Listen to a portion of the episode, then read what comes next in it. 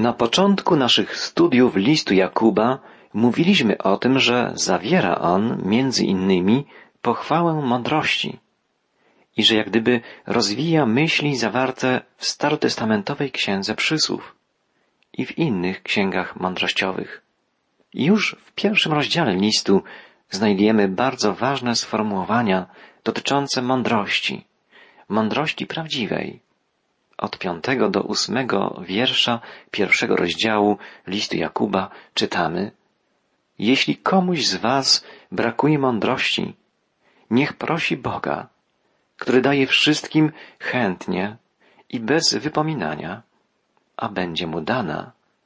Niech też prosi z wiarą i bez wahania, bo ten, kto się waha, jest podobny do fali morskiej, poruszanej i miotanej przez wiatr.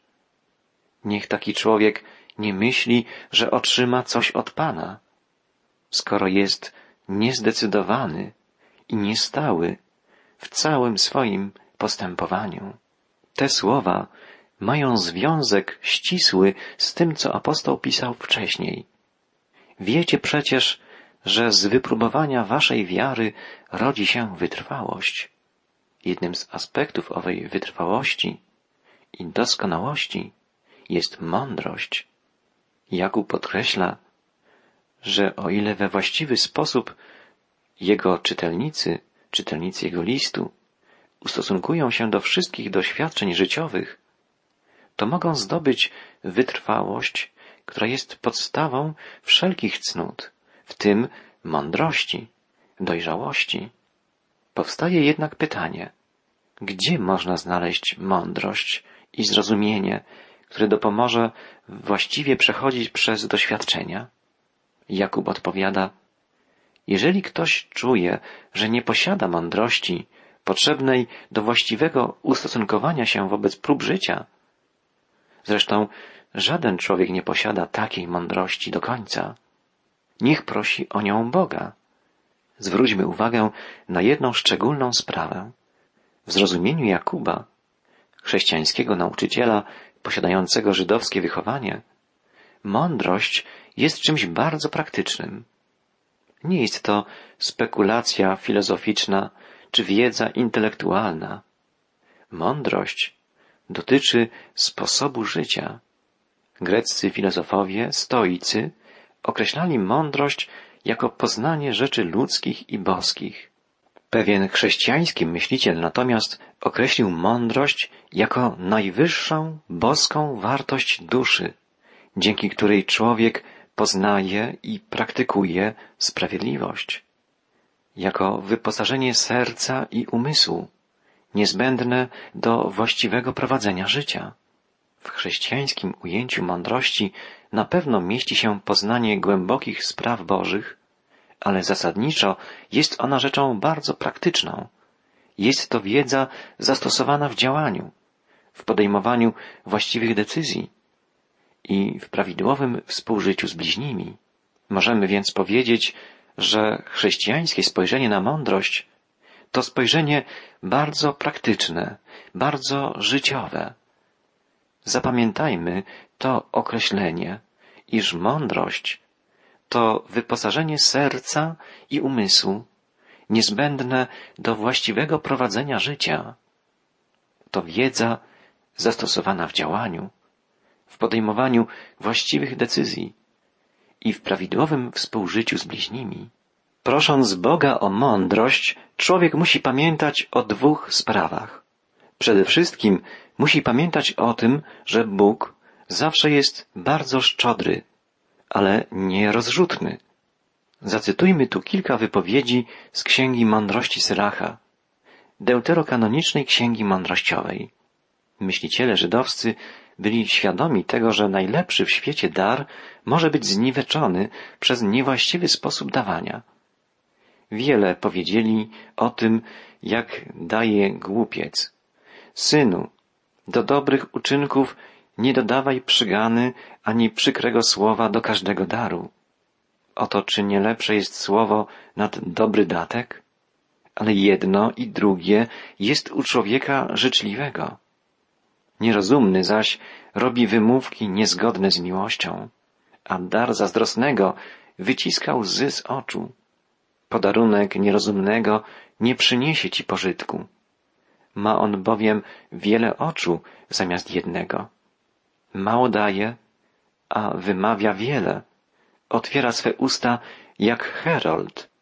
Dzisiaj pożycza, a jutro żądać będzie zwrotu. Obrzydły jest taki człowiek. To słowa pochodzące z Księgi Mądrości Syracha. Autor tej księgi ostrzega także przed obelżywym postępowaniem, gdy coś bierzesz czy dajesz. Czasem ktoś daje coś tylko dlatego, by zyskać jeszcze więcej. Daje, by schlebić swojej próżności, by uzależnić innych od siebie, o czym nigdy nie zapomni. Daje, a potem stale robi komuś z tego powodu wyrzuty. Bóg zaś rozdaje wspaniałomyślnie, szczodrze i to wspaniałe dary. W tym mądrość. Grecki poeta Filemon nazwał Boga miłośnikiem darów. Nie w sensie ich przyjmowania, lecz obdarowywania nimi ludzi. Bóg nie wystawia rachunku za swoje dary. On daje wszystko z całym splendorem swojej miłości, ponieważ taka jest Jego natura. Chrześcijański pisarz i apologeta C.S. Lewis pisał, iż Bóg przelewa się, iż jest pełen i ciągle rozdaje i pragnie, żebyśmy my postępowali podobnie. Ale przede wszystkim musimy najpierw przyjąć od Boga Jego wspaniałe dary. A teraz mówimy głównie o Jego darze mądrości. Musimy pamiętać, po drugie, w jaki sposób należy prosić. Trzeba prosić bez powątpiewania, bez wahania. Człowiek musi być pewien tego, że Bóg może go obdarować i że pragnie go obdarować. Jeżeli prosząc powątpiewa w możliwość otrzymania rzeczy, o którą prosi, to jego umysł podobny jest do fali morskiej, tu i tam miotanej przez wiatr. Człowiek taki podobny jest do unoszonego na fali korka. Raz jest bliżej brzegu, drugi raz dalej. Taki człowiek nie jest stały w swoim postępowaniu. Jest podobny do człowieka pijanego, słaniającego się z jednej strony drogi na drugą i właściwie zmierzającego donikąd. Człowieka takiego Jakub nazywa dipsuchos, co dosłownie znaczy kogoś, kto posiada w sobie dwie dusze lub dwa umysły. Jeden z nich wierzy, a drugi nie wierzy. Człowiek taki jest chodzącą wojną domową. Ufność i nieufność Bogu prowadzą w nim ciągłą walkę ze sobą. Musimy pamiętać, że jeśli chcemy właściwie wykorzystać doświadczenia życiowe, musimy prosić Boga o mądrość. Prosząc Go, pamiętajmy, że pragnie On obdarowywać nas chętnie i szczodrze. I musimy wierzyć, że otrzymamy od Niego to, co będzie najlepiej służyło naszemu rozwojowi i naszemu dobru. Apostoł Jakub pisze dalej, że Bóg obdarza każdego człowieka tym, co jest mu najbardziej potrzebne. Ukazuje to na przykładzie ubogich i bogatych chrześcijan. Przeczytajmy dalszy urywek pierwszego rozdziału listu Jakuba, począwszy od wiersza dziewiątego. Brat, który jest biedny, niech się chlubi swoim wywyższeniem, bogaty zaś swoim uniżeniem, bo przeminie jak kwiat trawy. Palące słońce bowiem wschodzi i wysusza trawę, i kwiat opada, i traci swoje piękno. Podobnie też bogaty przeminie wraz ze swymi dążeniami. Chrześcijaństwo daje człowiekowi biednemu poczucie wielkiej swej własnej wartości. Biedny człowiek przekonuje się, że liczą się z nim w kościele. W pierwszych wspólnotach chrześcijańskich nie było podziałów klasowych. Czasem było tak, że niewolnik był przełożonym wspólnoty, że zwiastował Słowo Boże, a jego Pan był jedynie skromnym członkiem tej wspólnoty. W Kościele zanikały różnice społeczne. Nie było ludzi ważniejszych i mniej ważnych. Człowiek ubogi dowiaduje się, że liczy się również w świecie. Podstawową zasadą nauki chrześcijańskiej jest to, że każdy człowiek może być użyteczny dla Boga. Jego modlitwy, zanoszone nawet na łożu choroby czy śmierci, mają wpływ na ludzi. Człowiek taki poznaje, że nie jest obojętny Bogu. Jak dawno temu powiedział ktoś, nie nazywaj bezwartościowym tego, za którego umarł Chrystus. Natomiast człowiekowi bogatemu, zamożnemu, chrześcijaństwo daje właściwe spojrzenie na sprawy materialne. Nieraz bogactwo daje człowiekowi fałszywe poczucie bezpieczeństwa. Człowiek zamożny czuje się zabezpieczony, uważa, że posiada środki, dzięki którym może poradzić sobie w każdej sytuacji i wykupić się ze wszystkich niesprzyjających okoliczności. Jakub przedstawia bardzo żywy i dobrze znany na Bliskim Wschodzie obraz. Miejsca pustynne po krótkim deszczu natychmiast pokrywają się zieloną trawą. Na drugi dzień gorące słońce wypala całą zieleń, tak jak gdyby nigdy jej tam nie było. Palący żar, określony tu w oryginalnym tekście listu słowem kauson, to południowo-wschodni wiatr. Nadchodził on z pustyni i swoim żarem, jak z pieca, uderzał na Palestynę. W ciągu godziny mógł zniszczyć całą roślinność. Apostoł pisze, palące słońce bowiem wschodzi i wysusza trawę, i kwiat opada, i traci swoje piękno. Podobnie też bogaty przeminie wraz ze swymi dążeniami. Jest to obraz życia człowieka uzależnionego od bogactw. Człowiek polegający na bogactwach materialnych opiera się na rzeczach zmiennych, chwiejnych, przemijających, rzeczach, które w każdej chwili mogą mu być zabrane. Samo życie człowieka, nawet najbardziej zamożnego, nie jest pewne. Jakub na pewno miał na uwadze słowa proroka Izajasza. Wszelkie ciało jest trawą, a cały jego wdzięk jak kwiat polny. Trawa usycha, kwiat więdnie, gdy wiatr Pana powieje nań. Zaprawdę, ludzie są jak trawa. Jakub dowodzi, że skoro życie jest tak niepewne, a człowiek tak podatny na wszelkiego rodzaju słabości, to kłopoty i nieszczęścia mogą nas nawiedzić w każdej chwili. A jeżeli tak, to tylko głupiec może polegać na takiej rzeczy jak bogactwo, które może utracić w każdej chwili. Mądrym jest on tylko wtedy, gdy polega na rzeczach, których nie może utracić. Jakub przekonuje więc bogatych, by nie pokładali nadziei w tym, co udało im się zgromadzić dzięki własnym wysiłkom. Powinni oni uznać swoją ludzką bezsilność i z pokorą zaufać Bogu, ponieważ tylko On może ich obdarzyć trwałymi wartościami. Podobnym zaufaniem powinni darzyć Boga ubodzy, którzy jak najczęściej powinni przypominać sobie powiedzenie, już przez nas dzisiaj cytowane. Nie nazywaj bezwartościowym tego, za którego umarł Chrystus. Dalej w dwunastym wierszu pierwszego rozdziału listu Jakuba znajdujemy jak gdyby podsumowanie pierwszego fragmentu listu. Jest tu mowa o próbie, wytrwałości i nagrodzie. Przeczytajmy dwunasty wiersz pierwszego rozdziału listu Jakuba. Błogosławiony człowiek, który znosi doświadczenie, bo gdy przetrwa próbę, otrzyma wieniec życia obiecany przez Boga tym, którzy go miłują.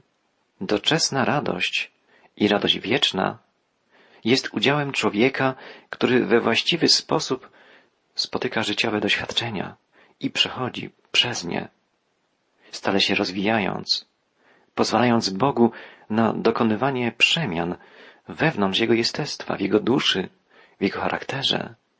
W życiu doczesnym staje się on człowiekiem wysokiej wartości.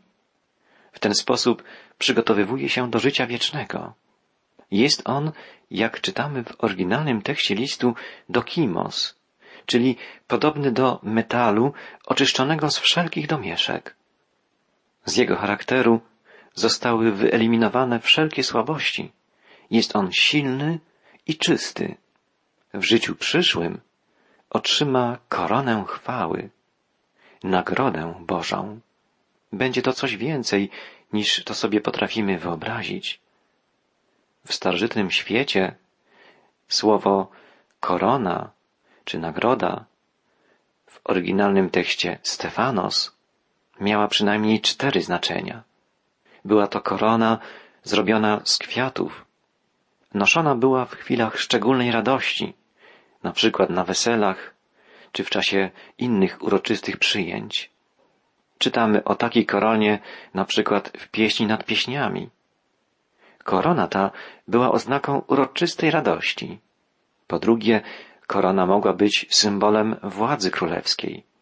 Nosili ją królowie i inni ludzie sprawujący władzę. Czasem była to złota korona, czasem opaska lniana lub wstążka opasująca głowę na wysokości czoła. Trzecia możliwość to korona z liści laurowych. Była wieńcem zwycięstwa w zawodach sportowych. Było to najwyższe wyróżnienie, o jakim marzył każdy atleta, każdy sportowiec. I po czwarte, korona była oznaką szacunku i dostojeństwa. Pouczenia rodziców koronują chwałą tych, którzy ich słuchają. Tak czytamy w przypowieściach Salomona już w pierwszym rozdziale. Pouczenia rodziców koronują chwałą tych, którzy ich słuchają. Mądrość wręcza człowiekowi koronę chwały. Czytamy w przypowieściach Salomona w czwartym rozdziale. Mądrość wręcza człowiekowi koronę chwały. Księga Przysłów pełna jest takich wspaniałych słów odnośnie mądrości. Pisze o niej Jakub. Nie musimy wybierać najbardziej odpowiedniego znaczenia słowa korona, bo wszystkie te cztery wymienione przez nas dotyczą naszego tekstu. Chrześcijanin posiada koronę radości. Posiada radość, której nie zna nikt poza nim. Życie jest dla niego podobne do stałej uczty weselnej. Posiada on także królewskie dostojeństwo, o którym inni nawet nie mają wyobrażenia. Jest dzieckiem króla. Mimo nieraz skromnych warunków ziemskiego bytowania, jest on dzieckiem Boga. Posiada też zwycięstwo, którego inni nie mogą zdobyć, ponieważ wszystkie trudności życia spotyka zwycięską mocą Jezusa Chrystusa i pokonuje je. Dzięki mocy Chrystusa posiada też nową godność, bo zawsze jest świadom tego, że w oczach Boga jest bardzo cenny, jest wart życia i śmierci Jezusa Chrystusa. Czym jest owa niezwykła korona? Jest to korona życia. Wyrażenie to oznacza, że korona składa się jak gdyby z życia. Jest to żywa korona. Koroną chrześcijanina jest nowy rodzaj życia, które jest prawdziwym życiem. Dzięki Jezusowi Chrystusowi człowiek może prowadzić życie pełne, obfitujące. Jeśli chrześcijanin przyjmuje właściwą postawę wobec życiowych prób i przechodzi przez te próby, czerpiąc z mocy Chrystusa, jego życie staje się coraz bogatsze i coraz wspanialsze. Na koniec naszej dzisiejszej audycji chciałbym przeczytać fragment listu słuchaczki, która napisała do nas już przed miesiącami, ale treść tego listu bardzo wiąże się z tym, o czym mówimy dzisiaj. Przy tej okazji dziękuję Wam, drodzy słuchacze, za Wasze listy. Sprawiają nam one wiele radości i pozwalają poznać Was i Wasze doświadczenia, Wasze przemyślenia, a także Wasze troski i radości. A oto cytat ze wspomnianego listu. słuchaczka opowiada o swoim życiu, często zdawałam sobie sprawę z tego, że grzeszę. Z biegiem lat coraz więcej czasu poświęcałam na naukę, a sprawy duchowe zeszły na dalszy plan. Zapominałam o codziennej modlitwie. W towarzystwie często słyszałam, no, nie bądź taka święta, bo nie paliłam, nie lubiłam mocnych trunków. Ja jednak nie uważałam siebie za ideał. Posiadałam wiele wad, z którymi próbowałam walczyć, ale brakowało mi silnej woli, by zerwać z grzechem. Przepraszałam Boga i prosiłam Go o pomoc. Dzisiaj wiem, że Bóg mnie nie opuścił i że kieruje moim życiem. Nastąpił okres przebudzenia duchowego. Moja wiara zaczęła dojrzewać i umacniać się. Często czytałam Biblię. Na nowo zaczęłam odczuwać radość i pokój w moim sercu. Nauczyłam się zaczynać dzień z Bogiem, prosząc Go o opiekę i kończyć, dziękując Mu za okazaną mi łaskę. Szczególnie teraz, kiedy pracuję, widzę, jak wielkie znaczenie ma dla mnie wiara. Podczas pracy w gwarze i stukocie maszyn nucę sobie piosenki. Rozmyślam nad Słowem Bożym. Często też modlę się o pomoc w rozwiązywaniu moich problemów. W każdej sytuacji dostrzegam pomoc Boga. Dziękujemy naszej słuchaczce za tak piękne świadectwo. Tak, Bóg jest wierny i prowadzi nas przez życie. Obdarza nas mądrością. Mądrością potrzebną do pokonywania trudów i doświadczeń. Jeśli tylko zwracamy się ku Niemu, jeśli otwieramy serce na Jego głos, gdy przyjmujemy Jego prawdy i pozwalamy Mu się kierować, przemieniać, udoskonalać.